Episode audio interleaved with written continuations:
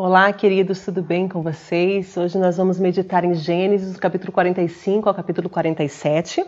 Capítulo 44, nós terminamos vendo os irmãos de José intercedendo por Benjamim, querendo levar de volta Benjamim para o seu pai, né? E algo comoveu José, porque eles falam sobre o quanto Jacó é apegado com aquele filho, né? E o quanto ele vai morrer de tristeza se o filho não voltar com eles toda essa conversa deles com José acaba comovendo José. E nós vemos aqui no capítulo 45, José tendo que revelar a sua identidade. O texto diz que ele não conseguia mais se conter diante dos seus irmãos, então ele tirou os assistentes que estavam perto dele e acabou se entregando, acabou dizendo assim: Olha, eu sou José, o irmão de vocês. Né? O meu pai ainda está vivo? É a primeira pergunta que ele faz. Ele quer saber do pai e ele acaba dizendo quem ele é. Aqui nós vemos, irmãos, os irmãos dele diante dele totalmente espantados, apavorados. Na cabeça deles, José tinha sido vendido como um escravo e talvez já tivesse até morrido ou estivesse num lugar qualquer trabalhando na sua posição de escravo, mas agora eles estavam diante de um homem poderoso no Egito, um homem que eles tinham medo de até de estar perto, porque sabiam quanto poder estava nas mãos dele. E esse irmão dizia: Eu sou José, tem essa situação. Eu sou aquele rapaz que vocês jogaram, que vocês venderam como escravos, e agora eles estavam desesperados, espantados diante do seu irmão, porque não sabiam como José ia tratar eles agora. Estando nessa posição elevada, José poderia mandar matá-los, José poderia mandar prendê-los, José poderia fazer qualquer coisa para se vingar daquilo que eles tinham feito com ele anos atrás. Mas quando ele chega mais perto, ele diz assim: eu sou o irmão mais novo que vocês venderam como escravo, mas não fiquem com aflitos ou furiosos. Olha o que José diz para eles, irmãos. Não fiquem aflitos, furiosos uns com os outros por terem me vendido. Foi Deus quem me enviou adiante de vocês para preservar a vida de vocês. A fome que assola a terra há dois anos continuará por mais cinco anos. Não haverá plantio nem colheita.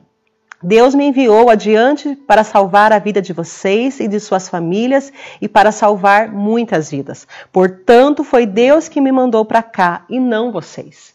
Ele poderia ter aproveitado essa situação para colocar tudo em pratos limpos.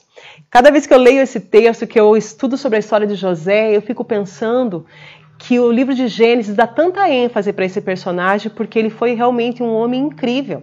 Quantos de nós aguentaríamos sem jogar na cara, pelo menos, o que a pessoa fez. Ele poderia ter dito: olha, vocês me jogaram, eu fui preso, eu sofri, eu fui injustiçado nessa terra, eu passei por situações de calúnia, de mentira, porque vocês me, me colocaram nessa situação, vocês são. Mas não, ele não diz nada, ele não os acusa, ele entende que Deus tem um plano maior em tudo isso. Ele entendeu que Deus tinha permitido que ele estivesse lá porque existia um propósito grande por trás de tudo isso. Não era simplesmente um, mas era uma nação. Não era simplesmente uma pessoa, mas eram muitas pessoas que estavam sendo beneficiadas pela sua posição no Egito. E se ele não tivesse sido vendido como escravo, ele não estaria nessa posição. Ele não seria quem ele era naquele momento, não poderia preservar a vida de tantas pessoas como ele estava preservando. Então José entende claramente o plano de Deus, o propósito de Deus. Por isso ele não acusa os seus irmãos. E aqui a gente entende que quando um homem de Deus, uma mulher de Deus, tem noção, tem consciência de quem Deus é, ele sabe que todas as coisas cooperam para o seu bem. Mesmo situações ruins, mesmo situações que no primeiro momento a gente não entende. Eu creio que José, quando ele foi vendido, tão jovem, tão inocente, cuidado o tempo todo perto do pai, um adolescente tão sincero, tão querido, cuidado ali como se fosse né, um presente de Deus para aquele pai, agora ele estava como escravo, ele com certeza passou por uma situação de muito medo, de muita insegurança, depois na prisão, sem saber o que aconteceria com ele. Ele viu pessoas que passaram pela prisão e que morreram. Ele poderia também ter sido sentenciado à morte pela acusação que fizeram a ele, mas ele entendeu que todo esse processo foi necessário na vida dele para que hoje ele pudesse, naquele momento ele pudesse estar na posição que ele estava.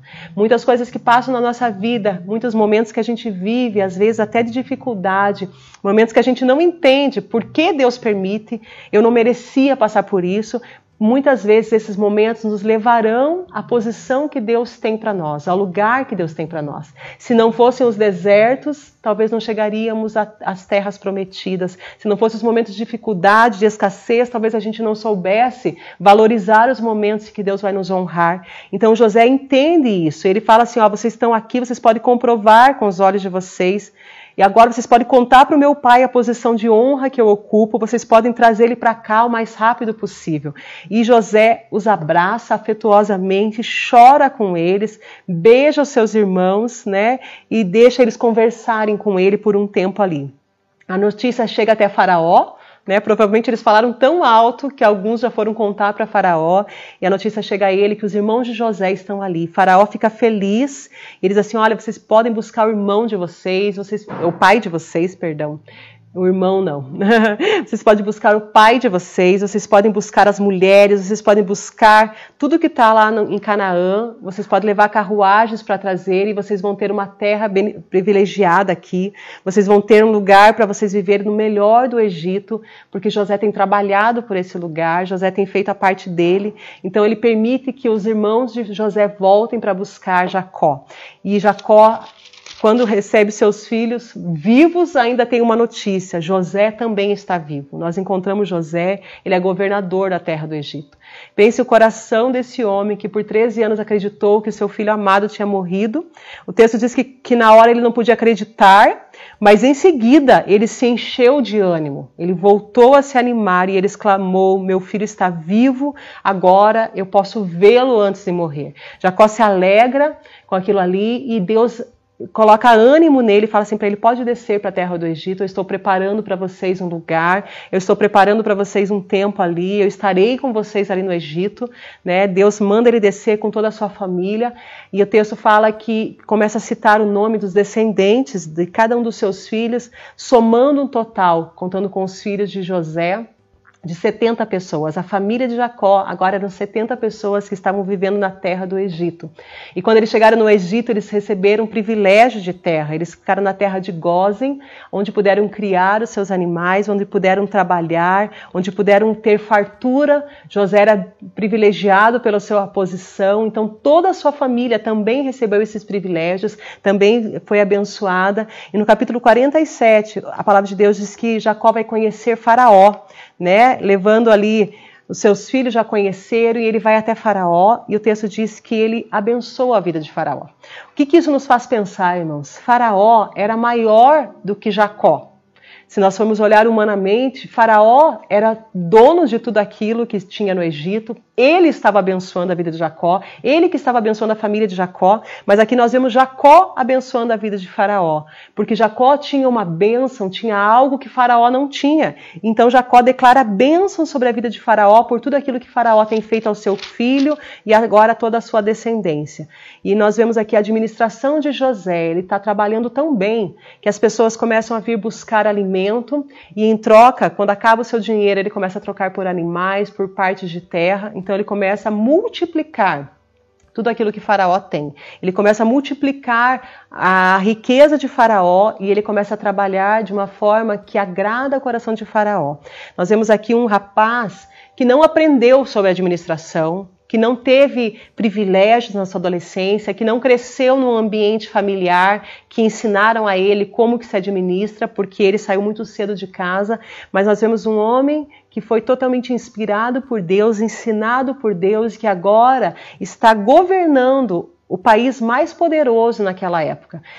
Enquanto a fome estava chegando a tantos lugares, o Egito estava prosperando, estava enriquecendo por conta da administração de um homem inspirado e ensinado por Deus. Deus abençoe a sua vida. Até a próxima.